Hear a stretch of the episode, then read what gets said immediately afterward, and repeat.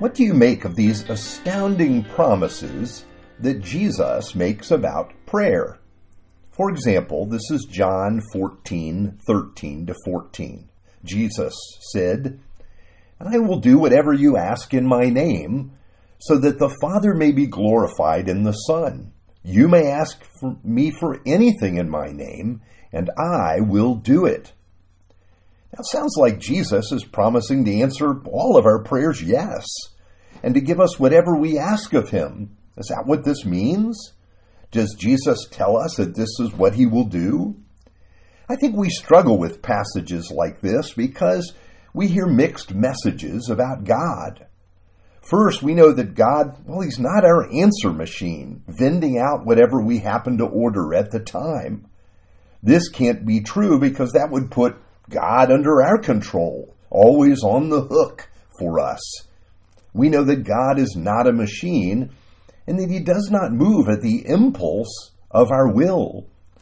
So what is Jesus telling his disciples, and what does he want us to see? Let's go to our scripture passage for today.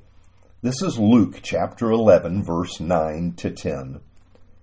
"So I say to you, ask and it will be given to you. Seek and you will find. Knock and the door will be opened to you. For everyone who asks receives, the one who seeks finds, and to the one who knocks the door will be opened." Again, this is Luke eleven, nine to ten. Now these are the words of Jesus from our scripture text this past Sunday. It sounds like a promise similar to the one that I read from the Gospel of John just a few moments ago, but I think it's even more expansive. God will give you whatever you ask of him. God will always let you in. You will always find what you seek.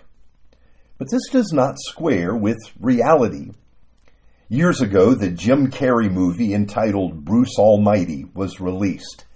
It tells the story of a man that God gives godlike power to. At one point in the movie, Bruce, with his new powers, becomes tired of answering people's prayers, so he decides to say yes to all requests. Everyone prays that their lottery ticket will be the winning number, and they all actually win. It's not a pretty moment.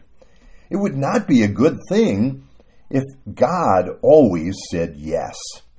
You see, Jesus' statements are always in the context of having God as your father. Loving fathers don't give everything to their kids.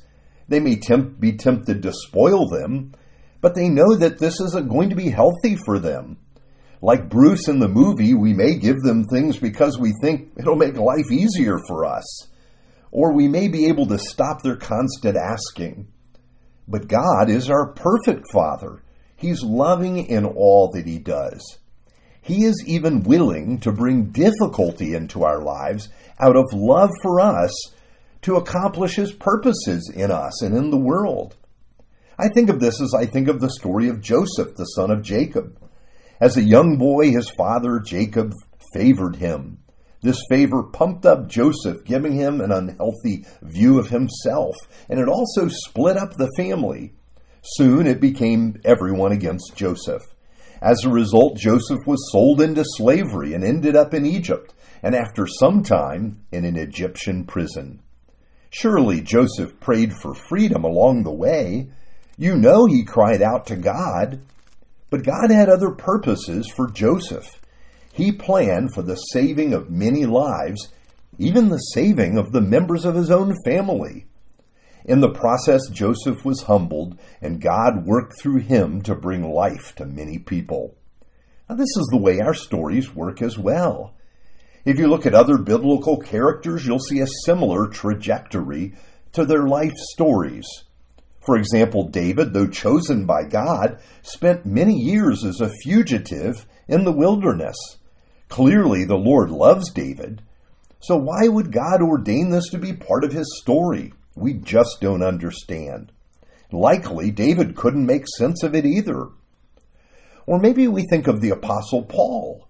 Though his aim is faithfulness, he seems to spend years in the desert, waiting for a long time. And he later he's in prison. What is he to do with that? Doesn't he deserve better from the Lord? He's been such a faithful servant. Now you too are living a story. Likely you have not moved directly from longing to fulfillment, but instead you feel you're in the wilderness at times, far from where you want to be.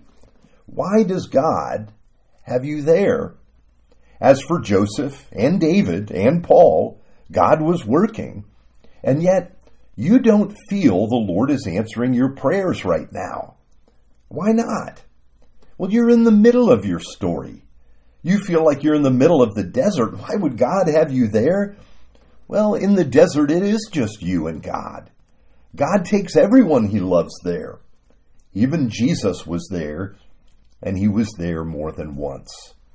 You see, the aim of our prayer is most often securing what we want, and God's purpose is relationship. That mean, this means that our wilderness times are meant by God to open up deep channels of communion and communication so that God can reveal more and more of himself to you, and you can come to maturity in Christ. Now we have so much more to look at here, a lot more, but suffice it to say today that yes, ask and God gives, seek and you will find. Thankfully, we do not have Bruce Almighty as our God, but the Lord Almighty as revealed to us in Jesus. We have a loving Heavenly Father. Yes, God answers your prayer, but he's always doing it within the context of your story, where his purpose is to redeem you and to reveal more and more of himself to you. Let's pray. Father, often we seek what we want so much more than we seek you for who you are. Help us to, to use times of disappointment to find our joy in you. Let us enjoy your presence in our lives in increasing measure, for we pray in your name. Amen.